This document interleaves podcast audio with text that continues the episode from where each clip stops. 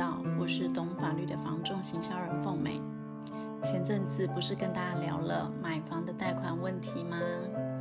那因为那一集呢，我们有聊到了房贷，有没有？就第三十四集哦，所以呢，就有朋友在问我说：“诶，既然买新城屋哈或中古屋，至少要两成左右的一个自备款嘛，然后加上装潢、家具这些附加的支出，那是不是买？”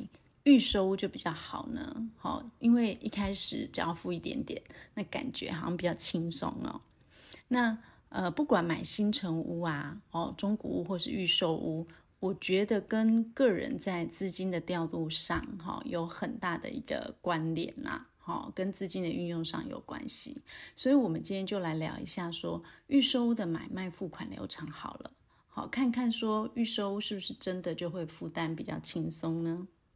预售屋呢，跟中古屋在付款方面，呃，最大的不同呢，就是说，呃，中古屋其实，呃，你应该都已经有预定的一个购物预算，好，跟投寄款的一个规划，哦，那因为它从签约到交屋，大概差不多是一个月到一个半月左右的一个时间哦，那这段期间他就必须要付出他的头期款，好，也就是说，所以他的自备款。然后呢，呃，还有就是交屋之后，他就要开始付这个银行贷款。好，那当然你也可以全额付清啦。哈，我举的是说有跟银行借款的哈。所以呢，其实他在这短短的时间呢，在资金上面呢，如果他准备的不是那么充足的买方来讲，有时候呢，他会因为预算的考量，哈，也就是自备款这个部分的考量，他可能就没有办法买到他理想中想要的房子。好，那对于这样的客户来讲呢，其实预售屋它就提供了另外一种相对比较轻松的一个付款方式。那流程究竟是怎么样呢？一般预售屋它有分头期款、工程款、好交屋款，那还有其他费用跟银行，如果你有贷款的话，好，所以是这五类。好，那这里的投期款呢，它跟中古屋的买卖的投期款不太一样哈。预售屋它的投期款呢，指的是说定金跟签约金，好，那还有就是那个开工款，好，那什么是定金呢？就是说决定买下这个房子，好，比如说像我们买这个东西或是服务的时候，不是都会付定金吗？好，那预售屋呢，在决定你想要保留哪一户的时候，你在确认完户别好跟价格之后，你就要付定金，好。那这个定金通常都是差不多五万到十万左右。那各位，你有没有联想到买中古屋的时候，斡旋也差不多是这样的金额哦？但是斡旋成功了，其实也是转定金。好，好，那这里预售屋要注意的说，这个是定金哦，它不是签约金。那等你要签这个预售屋的买卖契约的时候，它才是所谓的签约金。好，有没有签约？签约的款项？那这时候呢，定金付完了五到十万嘛，然后再就是签约金，签约金付到这里的时候，大概就是差不多你购物总价的五趴左右哦。那实际上多少趴是要看你跟建商的合约哦。好，那。通常呢，在签约之前，如果你是一时冲动付了定金，好，那时候被那个呃样品屋看了，你觉得哇好吸引啊，所以你就付了定金。但是你并还没有签约哦，就签约之前哦，那你还没有签约，也还没有付签约款，那这时候其实是可以反悔的，哈，也就是所谓的退订，哈。但是如果签约之后，那就不行了哦。好，一旦你签了这个预售屋的买卖契约，哦，你不买就会有违约责任。哈，这是定金跟签约金不一样的地方。好，那刚刚说过，投机款还有一个是什么？就是完成签约之后，你等待建案开工的，开工了、动工了，就是付开工款。好，所以我刚才会说，一共有三种：定金、签约金到开工款。那付到这里呢，大约就是差不多整个房子总价款的十五趴左右。那这三个款项呢，就统称为头期款。好，所以大家有没有发现，一样都是头期款哦，但是在预售屋的付款的一个时程上面来讲，跟中古屋其实就有很大的不同。好，因为预售屋它会有一个时间点，就是说我要等待这个建案开工的时间。好，所以它在付款的时间上就更有弹性。简单来讲，就是不会一次把你的钱包给掏空啦。好啦，那既然开工啦，付完头期款啦，接下来呢就是工程款了。好，那就是依照工程的进度来付的一个款项。那通常呢，大概是总价的十趴到十五趴左右哦。那呃，依照呃您跟建商的一个合约上的一个呃约定，好，看是几趴。那他会依据这个施工的进度来进行支付的款项。如果你施工的期间呃两年左右，哦，那当然还有盖更久的，好。或者是不小心就成了烂尾楼，好不好？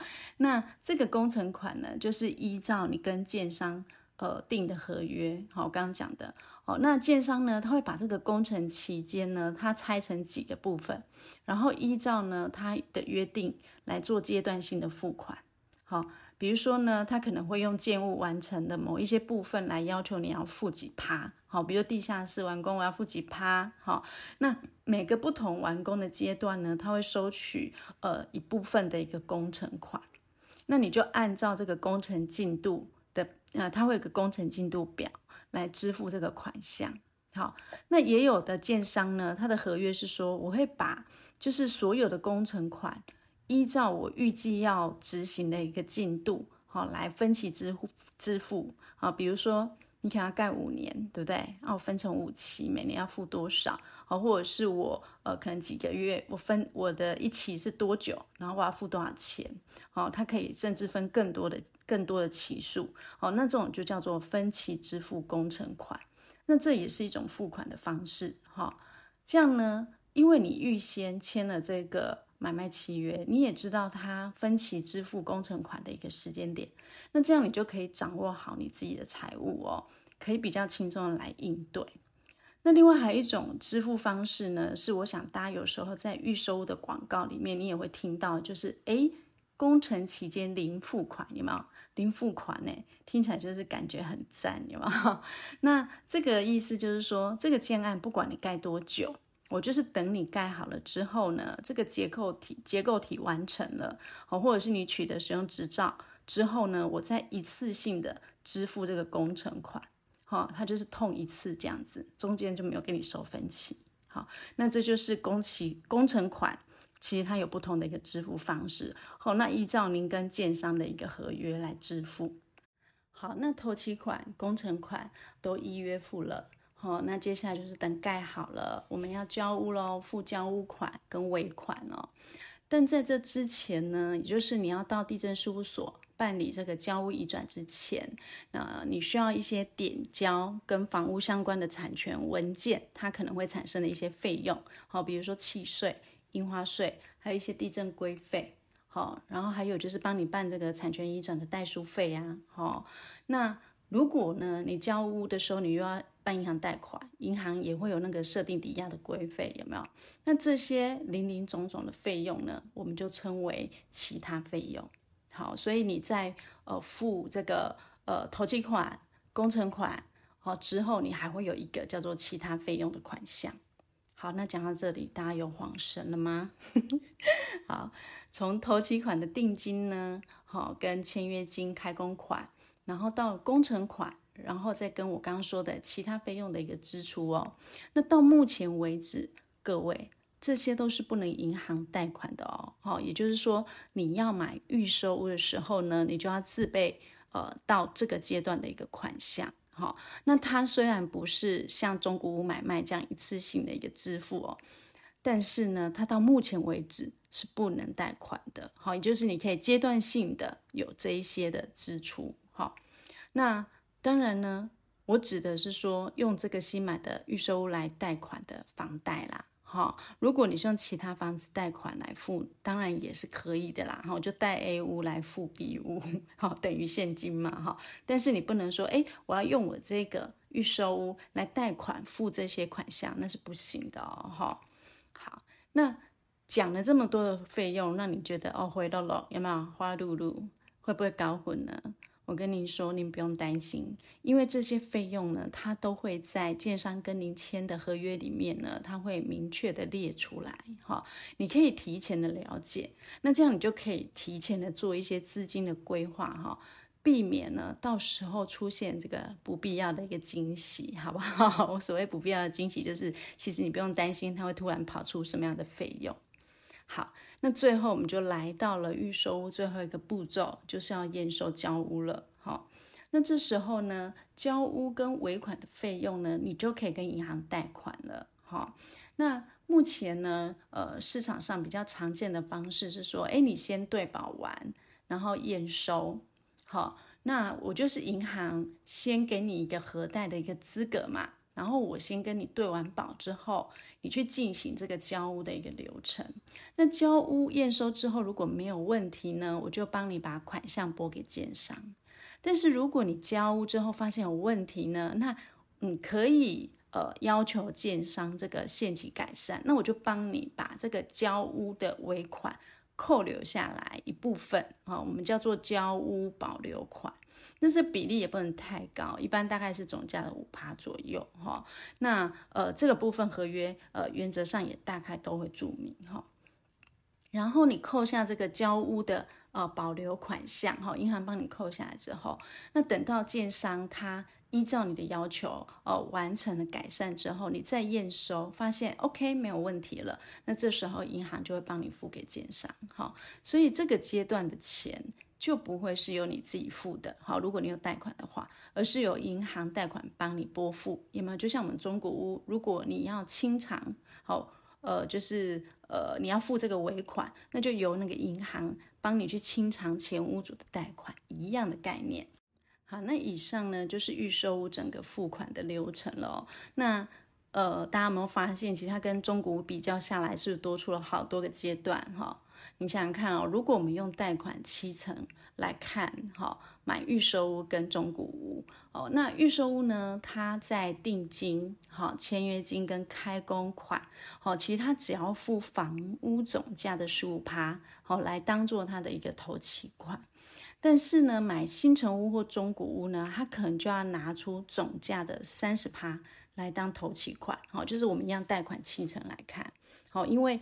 预售屋它有其中的数趴是分散在这个工程款里面的哈，那这也是为什么预售屋会让一般啊在资金运用上它需要比较多弹性空间的人哈，他所青睐的一个原因呐，或或者是他需要一些呃存钱呐哈之类等等，不然他也没有比较便宜啊，对不对哈？一样都是买房子哦，好。那确实，相较于一次要拿出一大笔钱，好，我要来买一个中古屋来讲的话，那在预收的付款上来讲，看起来是相对轻松许多。好，那呃，这种把费用分摊的付款方式，哦，那虽然会比较轻松哦，但是也要特别注意到，就是说，因为你的付款期间其实拉长的，好，那就表示说，呃，你在。交这个工程款的这段期间，哈，盖房子的这段期间，那你的现金流可能会随着工期受到影响，好，它突然快或突然慢，哦，那当然有可能会有一些后续的风险呐，哦，毕竟哈，真的没盖完的房子啊也是有的哈，但是因为预售屋呢，它的房子是新的嘛，再加上卖相啊比较好。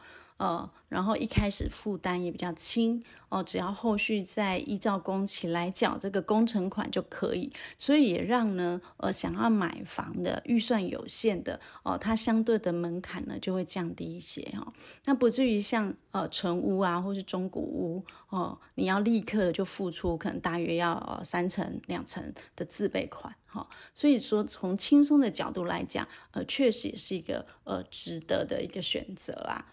不知道大家有没有觉得买预售屋付款是真的比较轻松呢？好啦，那有关于预售屋的一个呃付款问题，今天就跟大家分享到这里。那如果您日后有任何不动产的法律知识想要了解，也欢迎留言给我。呃，业界唯一具有法务背景、专做不动产行销的顾问，我是凤美。我们下次再聊喽，拜拜。